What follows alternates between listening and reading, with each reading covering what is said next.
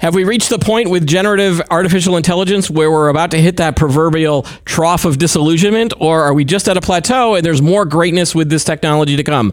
Next up on this episode of Today in Tech.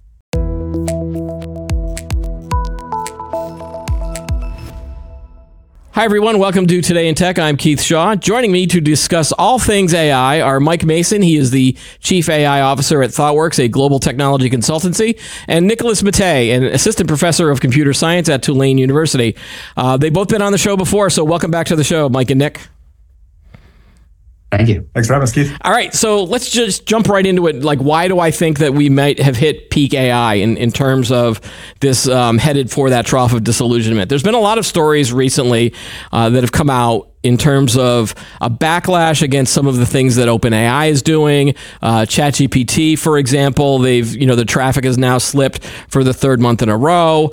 Uh, companies are, are are are finding out that all the investments they've got in AI at some point they need to have an ROI around that, and, and some of the the buzz is starting to fade, uh, especially then also with new stories of uh, potential hacking, uh, people, you know, hackers using generative AI, things like that. So, are you seeing that in your uh, arenas as well? Like Mike from the consultancy side, are you seeing this potential backlash or potential trough of disillusionment? And then Nick from the academic side, are you seeing that as well? So, Mike, why don't we start with you? Well, I think given the sheer amount of hype involved in this topic, like we we're clearly headed for some kind of peak of of hype cycle. Um, and naturally there is there is always a trough disillusionment after that. So i think that is definitely coming. I think the question is how how soon does it hit us? And does it uh, slow everything back down? Are we going to get another ai winter? I think probably not mm-hmm. because there is more guts to this technology than there have been to previous things that have been in the hype cycle. I think something that's really important for everybody to be looking at is uh, what am I getting for my investment? Can I do something where I'm experimenting responsibly? I'm not spending a ton of money. I'm just, you know, I'm dipping my toe in the water uh, because everything is moving so, so fast in this area. There's there's news stories every single day about some new breakthrough or some new scary thing. I was reading about um, brain scanning uh, was the, was the latest thing that they they trained an AI to use some kind of MRI scanning to reconstruct images that um, a subject, a test subject, was uh, viewing. So you know they're looking at a picture of a cat because it's obviously you know cat dog is the usual AI yeah. trick. Um, and uh, and and you know what the, the the research has said, yeah, but it's okay. We think that you know general mind reading is five to ten years away. what? That's Wow, that's amazing. I, see, I, I, I, saw the story about about how AI was being used to help um, uh, like paralyzed uh, patients with their you know you hooked something up to their brain and then they they were able to scan some stuff in. So I you know that was helpful because they were allowed to speak, but but you know hooking up something to my brain and then having it um, uh, draw a picture of a cat or a dog that's kind of frightening. I, I mean the uh, I thought I thought Elon was trying to sell us that for a little while, right? These like neural interfaces, but that's I mean that's hardware and that's that's oh so gosh, far yeah. off. Um, that's very sci-fi. I think I think we're I, hopefully we're a little uh, you know we're not quite there yet. Um, on the on the academic side, I think we're still seeing a lot of, of popularity, at least in terms of students coming to work on these topics. I think there's still a lot of opportunity. Um, you mentioned kind of like the fall of like folks going to chat, you know, the Chat GPT website at the front end. Yeah. But I would, I'm not sure. I haven't looked at the financials, but I imagine this is probably just as much about folks building things out of the API in the back end, right? So I think you're still seeing, you know, folks less engaging with Chat GPT as a chat product, oh, okay. which I think always, uh-huh. in my in my personal opinion, always had kind of a limited life lifespan. Like I can only ask it to do my homework and like write my wedding vows so many times, right? But if it's embedded within, you know, the Word, if it's embedded within GitHub or Copilot or any of these tools that we're using, you know, I think you're going to see you still see the opportunity for growth there. And I think um, at least on the research side, you're seeing a lot of folks do a lot of really fun things with like fine tuning with um, you know how do you use how do you take some of these open models let's say the open model from uh, meta or you know some of these these these models that are chat gpt like and then train them for specific applications. Yeah. i think that's where you're seeing a lot of the energy um, on on the academic side right now and i think there's still a lot of stuff to, to do there. Now how do you turn it into money I don't know. If I knew that, I wouldn't be in academia. But you know, that's it. yeah, that, you know, this also came. I think a lot of the hype cycle started with the release of GPT three, and then right. right. at the end of that, OpenAI then announced, "Oh, we've got GPT four as well." Uh, in the academic side, have you uh, experimented a lot with GPT four, and maybe does it does it need to be released to a broader audience, maybe to a public to so that they can see that yes, there is still excitement around this, or is it the opposite where GPT came four came out, and then I saw stories that they're saying it's dumber, it, you know that there's that there it, it's not as smart in math or it's not as smart in certain ways. What are they? What do you guys talk about in the in the academic circles? Well, I mean, sort of what is going into the the chat product, so to speak, I would say is not it's not like kind of the cutting edge of research, right? Like, so the, the T in Chat GPT, right, is a transformer architecture. That's a paper from Google from like 2010. Okay. Right? So those, so that you got to remember, like the T in Chat GPT is the thing that's been predicting your texts since 2010. So like this, a lot of this technology has been you know being worked on you know as as it goes. So like the chat gpt 4 is more of like a product. It's like oh does it like add things together? You know like it's more on the product side. Whereas like sort of on the academic side you know you're looking at the research you're saying okay how do we make like queries against the model cost less? How do we make it able to uh, how do we make it safer in terms of you know not going and saying quite so so crazy things? How do we um, you know keep coherence at longer and longer strings right? And so the question about like you know whether or not it's got you know because they they sort of with chat gpt with gpt 4 i think they put a calculator into it, right? So they it's not even like an AI piece that's a calculator. It's actually yeah. just an it's just an AI interface to a regular calculator, okay. right? So so at this point, especially in that product cycle, I think, and I again, I'm not I don't work for OpenAI. I don't know exactly what's going on in this, but my understanding is that they're they're building a lot of functionality and they're not sort of using LLMs. They're they're sort of using the LLM as the interface to more traditional things like Python and like you know a, a calculator and things like that. So um, I think really what you're looking at GPT four has more to do with how to make it a product than how to make it like in terms of like is it getting better at the LLM thing, okay. like the word to word thing. So so Mike, are you hearing anything around GPT four uh, on the positives or the negatives? So I think rather than certainly for me as someone looking to use this in business and, and commercially, mm-hmm. um, it, like the the question about is is this thing intelligent? What what direction is it going in? All of that kind of stuff. Those are all interesting questions that like I pay attention to. but the real question is, is it useful? Right. Like, what can I use it for? Can I get some value out of it? Um, I think the fact that LLMs are now being taught to use tools like uh, I think ChatGPT can use uh, uh, Wolfram to calculate yeah. answers and stuff like that. Yeah. I think that's actually pointing to where these things are going to go in the future. Uh, and both Microsoft and Google have demoed uh, uh, agents within their Office suites, so Office and, and or the Google Docs suite, where those agents can take actions within, say, your email or within your documents and all that kind of stuff, because those agents also know how to use those tools. Um, it's an actually useful, a useful form of Clippy. Finally, exactly, exactly. Um, and so, like, I think this agent thing where you can get an AI to do stuff on your behalf because you've given it a bunch of tools, that's really interesting. It's also, I'm pretty sure, kind of an area of very active research about how to make that safe and not dangerous and, and, you know, keep the thing within the box that you've given it. Uh, I saw something yesterday where, um, uh, there's a there's a I think it's called local interpreter or something where you can run an AI on your own computer because then it doesn't have all the constraints that these online AIs have, uh, but equally it has none of the safety right? So I'm not going to download something and let it run random stuff on my machine. Like that sounds exactly like the definition of malware. Yeah, uh, imagine the, the training set that would be on my computer, for example, versus the, the, the data training set, you know, out of the, the rest of the internet. I think that would be scary for whatever um, my local computer wants to come up with.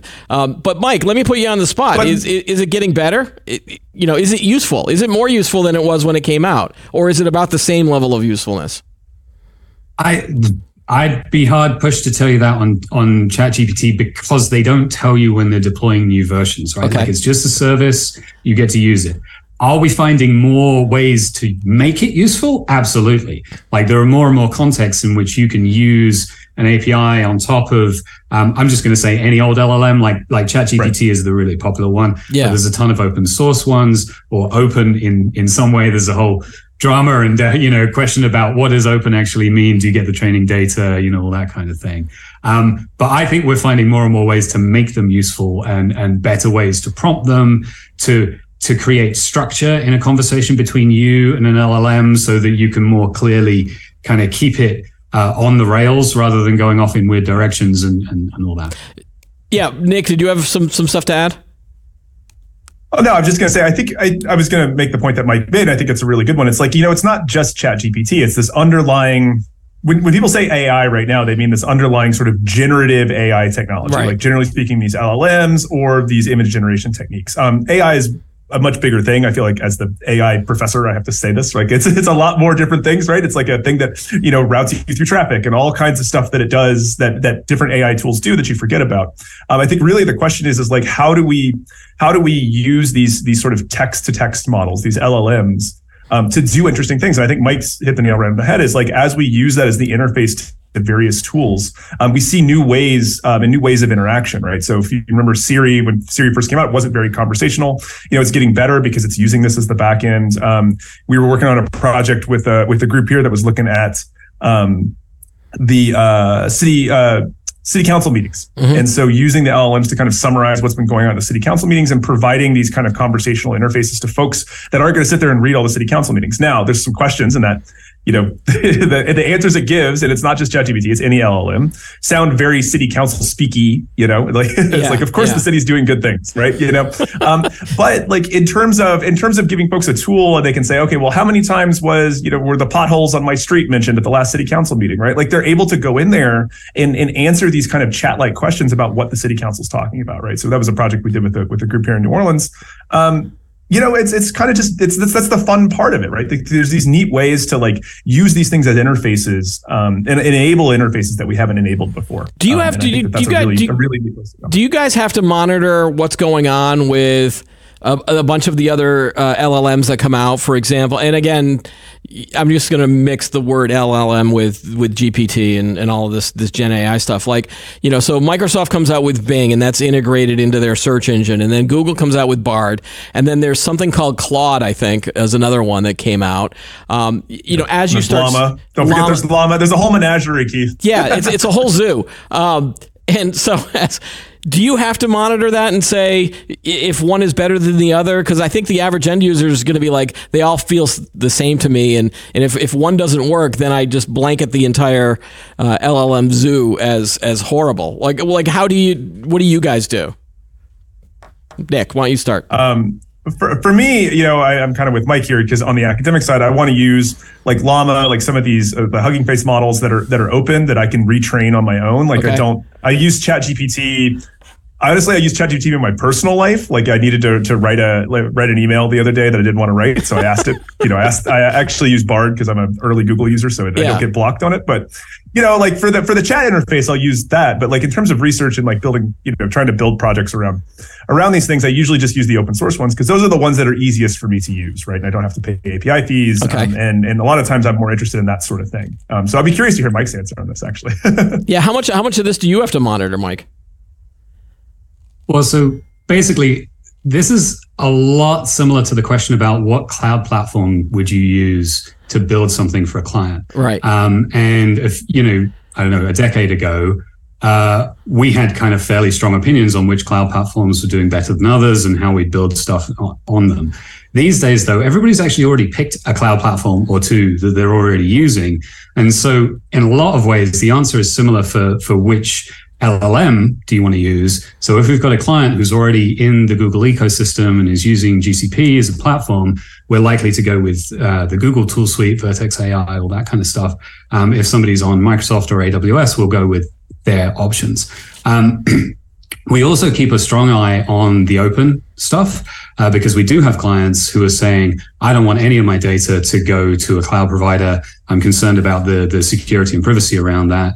Um, we've got one example um, of a client in India who is using um, an open source code completion engine, and they're like hosting that locally uh, using a bu- you know bunch of GPUs to get it to run fast enough, so that they don't have to have um, their code completion fragments going anywhere. Now, I, you know, I think it's reasonable for someone to be concerned, but that's the same kind of the same as saying I don't trust my cloud provider, which certain companies still do make that choice today, and they do have very stringent, stringent requirements. Yeah. But you're starting to see more and more the cloud providers are saying, "Hey, no, you can actually trust us. We've got this certification. You can, you know, you can put federal data on here in certain circumstances Yeah. and all Right. that kind of stuff." Right. So you think Mike, I that was gonna ask you be a about similar that. Track? just- yeah. Go ahead. Go ahead, Nick.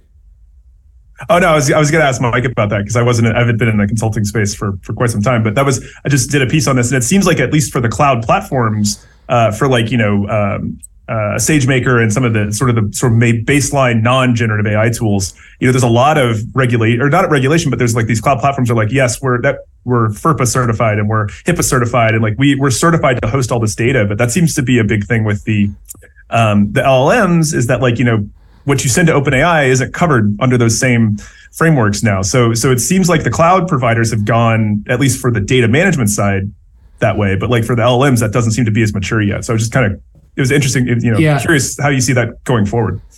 Well, I, I think it's going to get better and people are going to have more confidence in it. But I also think um, because of the plethora of models we have, you can, you know, kind of choose your own adventure. So we have one client um, that does uh, resume to job matching uh, at scale. Uh, and what we created for them was actually a, a hybrid system that's using OpenAI on Azure for some uh, kind of unstructured data analysis, you know, textual data um, work, but then is using um, an open source LLM, which is self-hosted for some of the more confidential things like PII retrieval from from resumes. And so we've coupled those two together to create something where the client is comfortable with the kind of the security posture of those two combined systems. Okay, and, and, and Mike, I, that leads me to another question. With a lot of these companies that are now piloting programs and coming up with some of these initial usage of generative AI and, and large language models, um, are, are we getting to the point where they're evaluating it and, and then giving either the thumbs up or thumbs down on this, or is there still a ways to go before they make a decision about, you know, oh, we've spent how much money on this? like where, where are the companies Well, that you're I working think- with it, w- without giving any clients away without giving any you know client information away because of course all of your projects are awesome but you know what, what are you seeing in terms of most of the companies that you work with So we see a range. We work with about 400 clients a year, so everything's every client is different. yeah Um, some of those clients uh, have pretty deep use cases. So we've got some life sciences clients where we are looking at um, what it would take to build a custom foundation model um, to help them with, say, drug discovery or something like that. Um, and that's very specific uh, work. It's expensive to do. You need a lot of expertise and a lot of data to to train a model from scratch. But we're also seeing a lot of clients who are doing much smaller kind of proofs of concept, proofs of value. And actually, I would say that's where the bulk of the world is today. Yeah. I think, in, in, you know, from my perspective, is people are dipping their toe in the water. They're spending, you know, well, I don't want to quote numbers. They're, they're spending, you know, Millions and millions small amounts of money. billions of well, dollars. you know, it de- de- depends on, you know, depends on that. But uh, they're, they're spending, you know, relatively small amounts of money compared to like the what the software industry attracts as a whole. sure Um, and they're and they're really trying to say, can I get value out of this for my specific use case? So you think of some stuff. I mean, every company I know has a knowledge management problem, right? Like every employee has to know all about you know company policies or mm-hmm. particular details of all the products that they sell. If they're in a support role, they've got to know all about all the stuff that can go wrong with with their system. And Gen AI is a really great way to surface that to those people to allow them to access all of that information. And so that's a really popular area for us helping clients to, to start getting bootstrapped. But uh, the, the the problem is it's a moving target as well because everybody's cloud platform is introducing new search tech. Yep. Will then that will then do that. So if even if you implement something kind of largely custom tomorrow, you know some new piece of technology might come along and kind of make that a little bit obsolete. well yeah it- Are we still trying to solve this Sorry. Go ahead. How go are we still trying to solve the same problem around surfacing like this knowledge work, right? Like this is the 1980s. This is expert systems in AI. This is where all the research was in the 80s, and it didn't work that well. This was what big data was supposed to save this from us. You know, we're supposed to be able to put everything in these giant, you know, high velocity platforms and be able to surface it. Then search was going to fix this for us, and that was what Google was all about. Isn't and now we're here again with Isn't that what LLMs because yeah, we, we all these companies where we can't find anything. Early chatbots were like that too, We're in the customer service space, right? Yep. Yep, yep. And I mean, they're still there, right? Like a lot of times you're still hitting these chatbots on the customer service space. Well, Like, it um, always feels was- like also that they went after a lot of companies went after the low hanging fruit of okay, we're going to tell you about everything great that it that it does, and you could start with A, B, and C. And so it feels like all of the companies are going after A, B, and C. And then if they get to D, E, and F, those are big, big problems. Like maybe uh, one or two years down the road. Um, I don't even know if if, if companies are going to get past A, B, and C at this point. I mean, that's where I mean people are going. Like when I was still before I became an academic, I did work in consulting for a little while and at a large company. And you know, you you see these things, right? Like, and you look at the chatbots, you look at the surfacing thing. Like, if you can just only get to A, B, and C, sometimes if you're a large enough company, the ROI on that is is very high. Um, and so if you're answering hundreds of thousands of customer calls a day, and you can you can make it one second quicker, like that's a lot of money. Um, and that's I think where a lot of these these the you're going to see some of this AI really really surfaces and on on the back end and making a lot of these things you know easier to use and i think that that's it's you know with the, the the the question you asked us at the top of the show is like have we reached peak ai like we might have reached like peak going to chatgpt.com Mhm. but i don't think we've reached peak like where this is going to get integrated into the tools and processes that we use every day Well, I've, I've got some more examples to give you where we can we can talk about that too. um, but Mike, do you do you think that uh, companies might be pulling the plug at some point, or is it still way too early? I've asked this to some other guests of when when do the bean counters start coming in and going, uh, hello, where's my ROI on this this uh, thousand dollar thousand million dollar project that we've uh, approved? Um, or is is is the the the promise of AI something that that is they're willing to wait for? I think at the moment it's something where people feel there is something to be achieved through this, Yeah. and they're willing to invest somewhat speculative dollars in in doing so. Um, I do think there are going to be some high profile failures. There are going to be people who spend money on the, on building something that was too ambitious and not getting the the value out of it. Right. Um, so I think there are going to be some failures. I also think a lot of this comes down to the cost benefit equation and the cost of running these AI systems, especially generative AI, is really, really unknown right at the moment. So Google and Microsoft both came out with $30 a month pricing for their um, AI features for Microsoft 365 and for the Google suite. Yep. Um, they don't actually know whether it's going to cost them 30 bucks a month to run this, right? They've got no idea. They're, they're just picking a number. I mean, this is, I don't know for sure. I'm not inside those companies, but Yeah. my guess is that they're picking a number and they're saying, ah, we think it's worth this. Now, for a lot of companies, $30 a month per user, if you save like one minute a day, right? You know, getting the AI to write you an email or help you analyze a spreadsheet or something like that, then it's worth it. I can imagine like a lot of bean counters multiplying 30 by number of employees and saying, I don't want to suddenly have, you know, hun- you know, tens of or hundreds of thousands of dollars of extra uh, bill for for this for this service.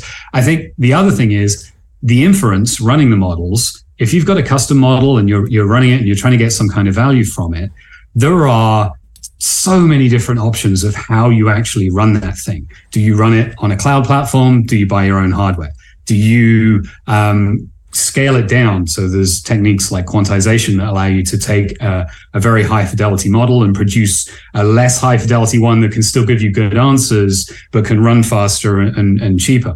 Uh, every day, well, not every day, but weekly, someone comes out with some new hardware. So NVIDIA just came out with something. I, I saw a YouTube thumbnail that says 4,400% Yeah. faster. Yeah. Um, it's- that's not even a number. I, I, I can't even tell how much faster that is. Well, right? because because of the the amount of hardware that comes out and and the the new software features that come out, do you get a sense that maybe there's some some IT people out there or people that have to make these decisions about an AI project that they go, oh, there's way too much. I should just wait. Uh, or is, is that not the case? Like they're they're getting pressure from a board saying, "Where's this AI project you promised me?" Um, and and then they're I jumping in too the- I- early. I think the board is winning in this particular case. I think Okay. I think people are saying no, no, things are moving too quickly. I want to be careful. but I think the boards who are pressuring companies to to move faster, I think they're right because if you haven't done any Gen AI AI work at all, you're gonna have you're gonna be miles away when it the clarity does arrive. And then the other thing that we that we didn't talk about yet, um, lots of these are proofs of concept with small data sets. To do this for real, you need to run this on real production data. You need to get your data house in order so that you can even access that, that data that's often locked up in kind of disparate systems. There's tons of red tape. It's difficult to get hold of that data to even run uh, these systems for real. Because if you've got, you, you know, garbage in, garbage out is the, is the problem. And so I would argue that people need to be investing in their data landscape as a whole right now, regardless of how fast they think they want to move with AI. So Gen AI might might be the best thing for data scientists, even more than data science. Like all the hype that was around Hey, the I data just- scientists from a few years ago. I, I just got done teaching my data science class. What are you talking about? Don't, uh, don't, don't- but I mean, but this is this is the thing, right? Like, I mean, I, I think Mike hit on a really important point here. Like, all of these things, right? Like, this stuff is built on data, and if you don't have access, like all of machine learning, all of AI to some extent, not all of AI, but all of especially machine learning is is premised on the fact that like data about the past can predict the future. And if you don't have the data about the past, Yep. then there's no future to predict. And if the data you have from the past isn't even related to the future, then you're never going to predict anything, right? Like that's the entire sort of fundamental mindset that that that stuff works from. And so I think Mike's point is really really good in that like if you're if you want you're not going to get magic unless you have the data to produce that magic. Right, And right. I, I've, I lost count of the number of times when I was still doing consulting. I lost count of the number of times that I would walk into these places and they're like, "We want to predict X." I'm like, "Well, what data do you have on X?" And they like have nothing, and you're like, "Okay, well, this isn't going to go anywhere." Yeah. Um, and and the thing with these LLMs, the, the part that's great is like it's these these huge. You know, like we're using the internet as the data set because we're just looking at how words map to each other, and so we, you know, that's the scale that we're at. Yeah. is, is that's how much data. Well, that's another another question that, that I want to ask about data is uh, you're starting to see companies that are pushing back on giving away their text and data for free. So a, a lot of these LLMs were basically scraping the internet early on before we knew what it was going on. But now you've got Twitter. Uh, or whatever they're called these days, uh, Reddit. They're pulling back so that you can't grab any of these these Reddit forums. Uh, media companies like the New Wall York Street, Times. Wall Street Journal, New York Times, they're like, no, no, no, no, no, no, no, you can't have our stuff. Or they're saying that now, and then the, I think they're just waiting for a licensing agreement. So, like, yes, you can use our stuff for the low, low price of forty dollars a month or whatever. Um, Yeah. if this And, and data, if Wikipedia's this, out here. Wikipedia's out here running the internet and still not making money, right? I know, So- I know, I still get the pop up menu that says, "Please give us five dollars," which then I X out. Anyway, um, I'm a bad person. Um, if this data pool dries up, does this mean that like that's it? Like forget it, game over, or is it is it just a small blip? Nick. Um, I think I, I actually just wrote a piece about this for uh, MIT Sloan. Um, I was about the data and and, and the sort of the, the ways it works. I think this. I think you're you're seeing very interesting bits of the use case here, right? So like having access to say New York Times headlines and like Wall Street Journal headlines and like Twitter data, sorry, Twitter or Threads or whatever. Twitter Um, Threads X. You know, that yeah. lets these things. Yeah, that lets these things be, you know, up to date, right? So when you ask who the president is, you know, it knows who the president is, and so these these models to to answer kind of those trivia question type queries, that's what it, you know it needs that, right? It needs to know, it needs to have a current factual basis um, of some variety, um, but it doesn't need that to like help, you know, fix the grammar in your document, right? Because there's enough good sort of just examples of English on the internet. Now, if we only had access to like Shakespeare or something, maybe things get a little weird. But in general, it has access to enough, you know, high quality just words to to kind of work there. And so that's where I think you see the media companies and especially, um, you know. You know, Meta having threads, like they might be the only ones that have access to the to real time data now. You know, um, so don't I wouldn't count them out for that sort of thing. Um, but the, you know, that, that's and I think you're right. I think it's a licensing thing. It's like New York Times is out here saying, "Hey, we spend a lot of money to make sure things are current, to provide good content, Yeah. and you should pay us for it." yeah, Mike. Any any thoughts on the da- the data thing? I mean, I, th- I think Nick hit the nail on the head. It's the latest in sort of licensing commercial maneuvers. Um, I'm sitting here in Canada, and we had uh, Bill C18 that passed recently. now is intended to uh, fairly reimburse content producers for the content that they create that surfaced through platforms like uh, Facebook uh, and Instagram.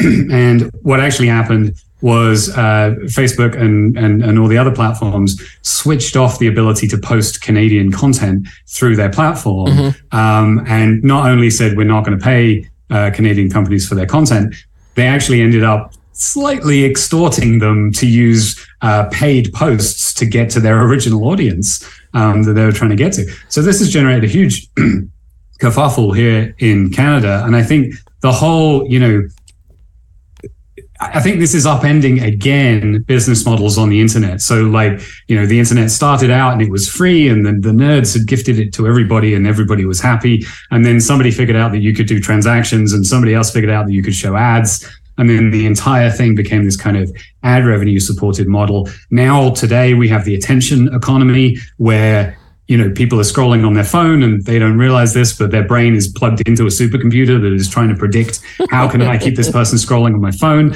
Um, you know and and and we see all the negative outcomes from that as as humanity. Um, i think this is just the next phase of that which is that when ai can in theory steal anything, rip anything off, clone anything, everybody needs to be much more careful about what is happening to the data, the, the content that they are investing in producing. So I don't know where it's going to end up. I, you know, I am, uh, I'm not looking forward to the day where an AI that I'm using stops actually giving me a, a legitimate answer and embeds an advert in whatever it's telling me uh, because that's the way that they end up monetizing these things. Yeah, uh, I I wouldn't be surprised to see that. It'll be like I'll type in something like, uh, "What temperature should I bake my chicken at?" And it'll be like, "Well, Keith, I'll tell you, but first you have to watch this thirty second ad from AT and T or something like that." I mean, it's already it's already like that with YouTube, and, and most of the videos I watch now are all attached with with advertising. But we love YouTube because we're on this this platform as well. All right, I got it. So, in terms of um, scariness, however, uh, I was I was I was wondering if you guys, if we've reached that point of quote unquote peak scariness, um, are we going to see some stories or abilities of, of Gen AI or ChatGPT that go, wow, that is some you know that's that's really scary. I, I didn't realize it could do that. Or do you, do we think that humans have done enough damage already with coming up with bad ways to use this, or or, or is another shoe about to drop? I I've uh you know we we just working on this book and you know it's one of these things I think I think trying to predict all the ways that humans are going to use tools to do scary things is kind of an impossible task. True. Um and so that's the kind of the attitude I have about it is like there's always going to be another scary thing and I don't think I think I think waiting for peak scary is maybe you know you're gonna be waiting a long time. Because uh, because that's what it is right? Like that's kind of the, the cool and the crazy dangerous part about doing ai and like building these things it's like we, we're kind of making tools. And i'm not sort of an instrumentalist in saying that tools don't have value but like you know inherent value. But uh, the, the the idea is like you, you you kind of generate these tools and then people are going to use them in ways that you thought of and ways that you never thought of. Because people are very smart and creative um, and they're going to figure out ways to do things they want to do. And so that's where i think some of the peak scary can really come in you know? And now that you've given folks these tools that are able to um, you know automatically convert text to speech well you could help people who are blind but you could also uh, use this to robocall thousands of people and try to extort phone numbers right yeah. so you know there's there's there's a lot of creative ways that that i think i, I you know I, I I don't think we've hit peak scary, but that doesn't mean that we should be worried about it. I yeah, think. I'm not trying to be like alarmist. Well, would would peak scary help drive us towards that trough of disillusionment if if more and more stories keep coming out about you know people doing awful things, and then someone might go, "Oh God, do, we, do I really have to deal with this this AI? Let's just not use it." Mike, you got a thought I mean, on that, I, I, or Nick? Yeah, either one. Ahead, no, I was just gonna say. I was just gonna jump in quickly to give back to Mike. It's like I think you know we, you know, peak scary lots of people die in car accidents still, right? Like, and so like it, it's it depends. It's this relationship between how useful is it and yeah. how much damage could it cause, okay. right? And that's I think the balance that that we're always kind of wrestling with as a society. And I think scary is is difficult because it's so personal for people. Like a lot of folks, um, you know, they they rate the risk of something based on how close it has been to them and, and their lives. So if you know if you're if if, for example, somebody in your in your family unfortunately died of cancer, you are probably going to be, you know rate cancer as much a much bigger risk simply Yeah. because of your your personal connection to that. Um, so we uh, we did some consumer research over the last few weeks. Um, we haven't actually published it yet, but one of the stats uh, in there is that something like 75% of Americans are extremely concerned about AI generated misinformation in the forthcoming US election. Um, and I think that's that's a phenomenal stat that that many people are worried about it. But then there's a question about whether that actually matters because, you know, politics is so polarizing these days that people accept things that reinforce their existing worldview and they reject things that that challenge their worldview, regardless of sort of the the truth or honesty behind those things. But so personally, um, you know, if if I'm looking from the sidelines and and, and eating popcorn, I would imagine the U.S. election is going to be a real uh, battleground for scary AI stuff that that might go on. And I also think that the headline things people you know attention grabbing stuff like you know voice voice cloning and, and and things like that that's one thing if you're really clever and you're a really bad actor you're going to do much more subtle stuff than that. And you're going to do those subtle things at scale. And those are the things that i would worry about um, in terms of kind of peak ai scariness uh, one thing i called my bank the other day and they, they have this, this disclaimer at the beginning of the, the, the ivr thing that says we may use your voice to authenticate you right and i'm now looking for the option to opt out of that because Yeah. i'm like no no no no no don't do that i know that's broken already right, Right, why, why are you still Because we could just take this video and the uh, previous video that you did with us, and then and then I can become Mike. that's that's part of my plan for evil domination. Um, Well, speaking of that, Keith, actually, I mean, one of the one of the questions, right? I keep asking for a checkbox in my email um, that can train an AI to respond to emails as though it were me, rather than using sort of a generic voice, and that's that's coming, right? But here's the question: If I've worked, I've worked for um, ThoughtWorks for for more than twenty years now, right? Let's say we train a bot on all of the um, video calls I've ever done, all of the emails I've ever sent, and we end up with you know robot Mike, right? And then I move on to a different company. yep. Who owns Robot Mike at Yep. that point? I, I think I think my current company owns Robot Mike, but it's trained on all the stuff that I that I've already done. At what point will we start as as, as people who work in, in in whatever jobs we do?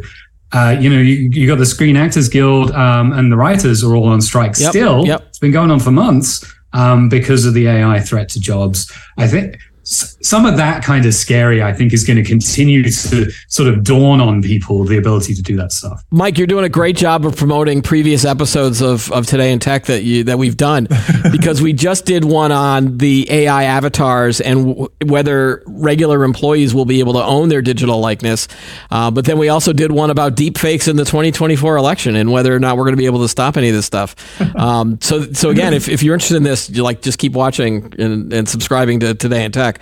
Um, th- those are those are some great things. Um, I, Nick, did you have anything else that you wanted to talk about on on the um, on, on this peak scariness? I think I think you you've you've Well, of, I mean, it's it's. Uh, I was I was gonna say, uh, uh, digital Mike, digital Nick is they're making me actively build digital Nick because as we sort of deliver more uh, educational content online, they've got all my videos and things like that. You know, so that's a, you know, it's it, it touches a lot of um, at least on the teaching function of my job. You know, it touches a lot of the things that we do. Um, and who owns that data that you generate at work?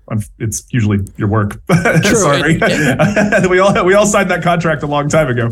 Um, but yeah, it's it is a little scary. I, I think all the videos I've done w- are still owned by the the company, but I don't have anything yet that says, well, that they're going to be able to create a, an AI version of me yet. Um, I, I, I suppose that we would have to rewrite employee contracts for a lot of this stuff.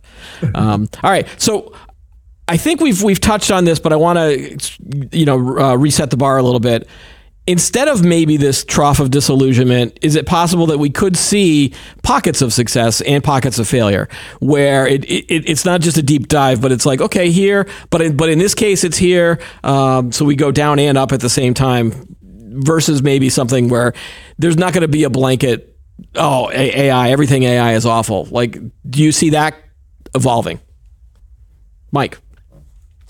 So I think we're going to see some really awesome headlines about some really positive things that AI can do. Um, so recently in the news, uh, Microsoft and a company called Paige um, announced that they're doing AI for cancer detection via kind of uh, image image recognition. Yep. Uh, they've got about four million images, and they're they're going to be doing cancer detection on top of that. Um, I firmly believe that efforts like that are going to succeed. I think we're going to see a lot of stuff in um, medicine where AI is really genuinely uh, producing better outcomes for patients and is genuinely useful for for to humanity. Um, but a lot of those are going to require significant funding, expert researchers, exactly all the right people to to be to be doing them. I've got a lot of faith that that that can happen. Um, I think some of the uh, smaller efforts where people just kind of go off and throw a bunch of data around, I think those are going to be um, a waste of time or not produce the, the the right outcomes. I think I think there is a lot, and, and Nick would concur on this. I think there's a lot of expertise really required here. It's not as easy as everybody makes out. Um, so I think we're going to see those useful use cases. I also think, um, to be fair, humans are incredibly good at getting used to what computers can do. So uh, okay. all of the stuff that we were seeing three months ago, where ChatGPT could, um, you know, summarize things, expound upon things, you know, uh, right, you know, give me my company annual report in the style of the Hamilton musical, mm-hmm. um, you know, those kinds of things that are quite remarkable. Uh, they are going to become uh, kind of old hat. Uh, the, the problem with AI is actually the definition of AI is stuff that computers can't do yet. And so as soon as we, we figure out how to get them to do something, we move the goalposts. Very, it must be very frustrating, Nick, being a, being a, a AI researcher um, because of that. Mike, you got my I got my my notes. That was my you stole my joke like one you know right before I got to but this is you know this is it's it's very true, right? And and I think uh, you know Chris pick or uh, Keith picking up on the, the overall thing is that you know we we've seen a lot of successes of AI. We've already like I mentioned like the the T in Chat GPT is the thing that makes your phone text prediction and your spell correction work really well. Like when it got it's now it's gotten a lot better over the last ten years, but we've also gotten really used to it. Um, and you know, I think it's we're going to continue to see that, right? We're going to continue to see splashy, like we're going to use AI to do insert questionable thing here that we probably shouldn't really be doing um, and then it's not going to work right? And then and, but you're going to see in instances where there's the right data and there's the right expertise and i think i think mike's right. I think medical is one of these big ones right? Since, since we've moved into more of a electronic health record space there's more data there. There's more ability to like track patients and things like that. Like we i've worked with a few folks here around at the at the med school, and that's that's really what's what it's all about. Is like the places where you've got really volume, you know, massive volumes of data. Yeah. by massive volumes, I mean internet scale, internet scale data sets, and you have the expertise to work with those. I think you're going to see advances there. Um, and and then again, like Mike said, we're going to just get you know we're just going to normalize all this stuff, right? Like so, the uh, Copilot, you know, the the code, the code completion and code assist tools from from Microsoft and and things like that. They do the first job I had out of college, right? Like when I just I basically translated Fortran into into Python, uh, you know, and like that job doesn't exist anymore because, but like that's just the thing. Like we don't even hire people for that job anymore because it's just like yeah, sure, like it'll just you know it just does it, right? So we just get incredibly used to how quickly these things are coming, and then you know, it's not AI anymore. It's just like it's just what the computer does. Yeah, I, I think from the media side of things, um, that it's all well and good that that these deeper projects are going to be developed, but that doesn't make as much headlines. I you know, bad news sells a lot more than than good news. And as much as I'd love to see right. all of these, you know, you know, cancer detection and and diagnosis uh, through AI, those are you're going to see some stories about that, but it's not going to be as exciting as you know someone someone doing something really stupid with AI, unfortunately. And but yeah, that's the, the, media landscape. But one of the, yeah, yeah but one of these successes, I mean, like like a like a, a, good like sort of example that I that I was thinking about the other day is you know um because I got my parents' new car and it like you know it does the parallel parking on its own, right? Or it like pulls into the tight spaces on its own, which is the self which is a self driving car. But now we're just like oh it's oh it's just pulling into the parking space by itself. Like I I only get out of the car and push a button and then it goes on its own, right? Like yeah, fine. I drive a 2003 Honda Element. Like it doesn't do that. Like you know, come on. Like the uh, the you know, and we're just like, oh, this is fine. And no, self-driving cars are never coming, except for it does this parallel parking thing that nobody likes to do anyway. So the most exciting thing about my my latest uh, vehicle that I bought was that I could uh, I had a USB charging port for my phone, and I was really excited about that. But I'm way behind on. I'm like two or three levels of, of behind on cars. But yeah. speaking no, of but speaking of cars, uh, you know there's a parallel between all of the money that was thrown at self-driving cars. And maybe it was because the bar that they set was that it's the jetsons it's future it's you're going to step in a car it's going to drive you wherever you want and it's never going to get into an accident it's never going to run through a, a concrete uh, you know that's been poured. That was one of the stories that came out. Like one of the cars drove through a police line, I think. You know, you started seeing some of these. So there was disillusionment there. And what did companies do? It's like, well, we've thrown all this money at it. Here's another big giant bag of money that we're going to throw at it. Could you see that happening in the AI space too, where it's like, we've already invested all this money. We've got to get some kind of return on it. Or does it become more like NFT, blockchain, those types of technologies? Mike.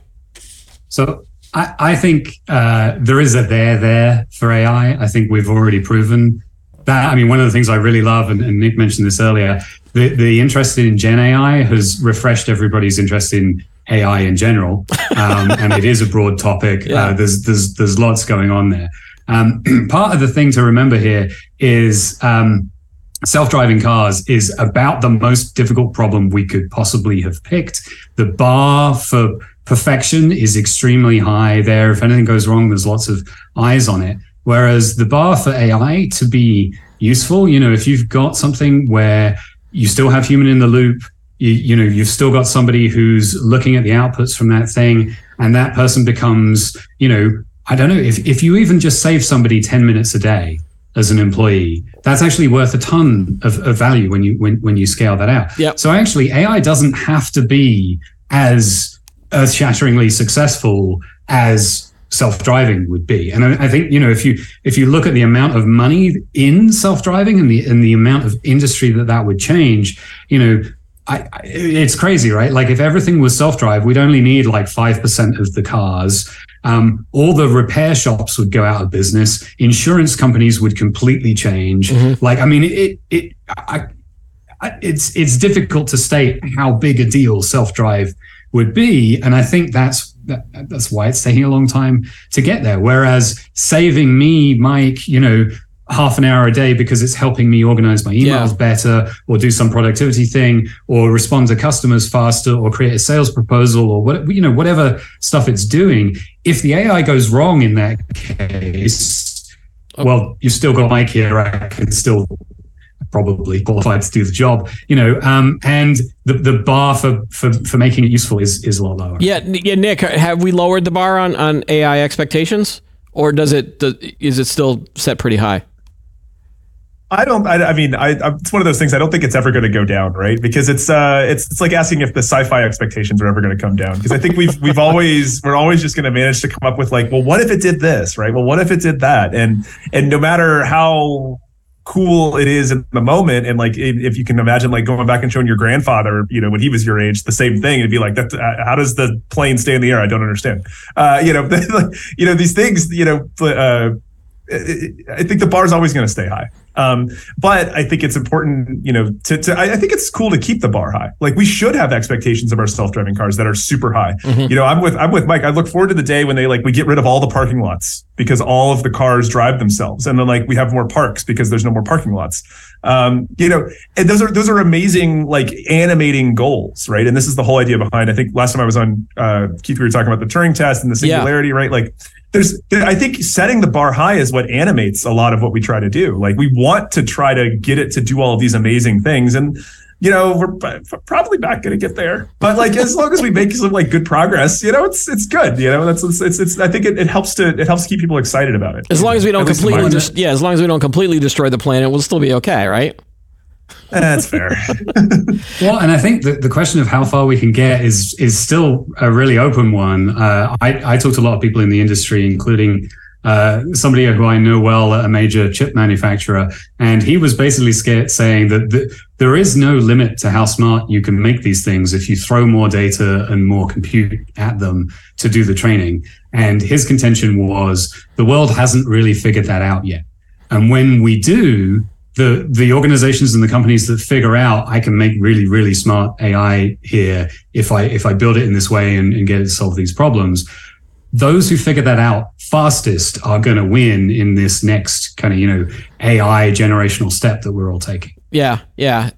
Do you think that disillusionment is inevitable just because that's the way that humans act. The, the, the, you know we hype something and then we we tear it down. And there's always going to be disillusionment whether it's it's you know a, a, technology like AI versus NFT blockchain something else uh, some of these other some of these other technologies. Is it just inevitable and we just sort of recover faster then and that's how we get away from that little dip? Nick you want to start I mean, I, I, I'm, I'm a, I, I think the dip always kind of come in, but that's just, you know, we always, I think we always want to expect more things, you know, than, than we're going to get. Um, but it's important to realize that, like, just because there's a little, I mean, at least as a, as a research side, as, as you know, the side of it, it's like these, just because it doesn't deliver right now doesn't mean it's never going to deliver, right? Mm-hmm. So if you go back and look at something like, I mean, not even in tech, but you look at like mRNA vaccines, right? Which is a thing that they started doing research on in the 70s. They're like, hey, like one day this is going to like change things. It's going to make it everything awesome, and then it did. It just it took a long time. Right? Yeah. So um, I, th- I think it's I think we we get excited about possibilities, and then when we start to realize time scales, like maybe you know that's where that disillusionment kind of comes from um, at least i think as a, as a person um, i think as a business i think these are slightly different questions um, about what can i realize um, but at least as a person like he hears about something cool like you want it now like you don't want to wait yeah like i'm still waiting for my my my time machine and my flying car or a time machine that's also a flying car Still haven't gotten it. There you go. Yeah, Mike. Uh, Mike, any thoughts on that, or are we going to sort of see a like a almost like a curve, like up and down, up and down, up and down?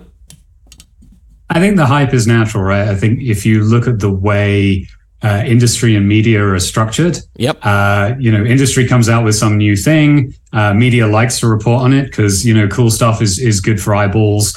Um, if you look at companies, the big cloud platforms, they have invested billions in the hardware to run this stuff, and they need to make sure that we are all as excited about running AI as they are about owning the hardware to run AI. So there's a whole bunch of folks who who are kind of creating this hype cycle right now. And you know that's that's just the way of things. I think there's always going to be a, a hype cycle. And with with the pace at which information moves now that we have the internet social media all that other stuff i think uh, you know, hype cycles are inevitable, and we're just in one for for AI right now. Okay, um, I do think there are great things coming out of it, though, uh, with, yep. as we've discussed.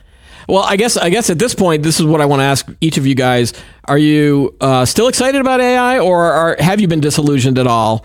Um, even if it's up and down, that, that's okay. If you if you have had some disillusionment, um, like where where are you still at?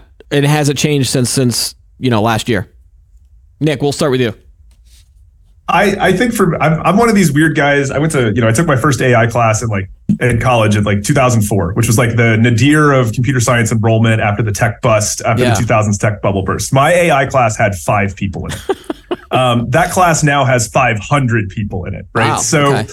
Um, you know, I've always been a big believer in this. One of the one of the things that like one of the most exciting parts of of one of my former jobs, I worked at IBM. I got to sit with some of the folks who worked on Deep Blue, which was the chess playing computer that beat the beat Garry Kasparov in chess, which yeah. was one of these amazing moments for AI. Right? Like I got to work with the folks that you know worked on Watson and things like that. Like it's you know I've always been I've never been, I haven't been that disillusioned yet because I keep staying in this. I keep staying in this field. I keep working and I keep doing research here because there's always so much more exciting uh, things to do. And, and, you know, not everything you do is going to work out, but a lot of it does, and a lot of it's really, I think, changed the way that we that we do things, um, that we live our lives and do business and everything. So I, I've I haven't hit my disillusionment yet, but I'm a pretty optimistic guy. Okay, general, Mike, so. where, where, where are you, Mike?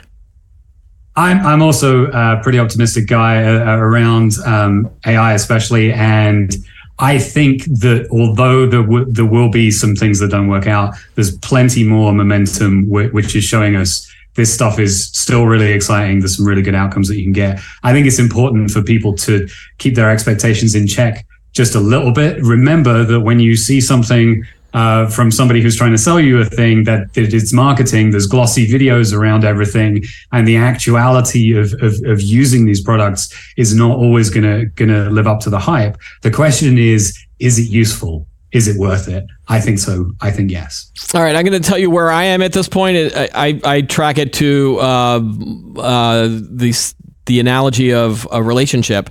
Um, with my marriage, you get romance and then you get some disillusionment, and then you either go back to romance, or eventually it, it turns into joy. And so it's you know it eventually it's almost like there's a there's a pattern for for marriage as well.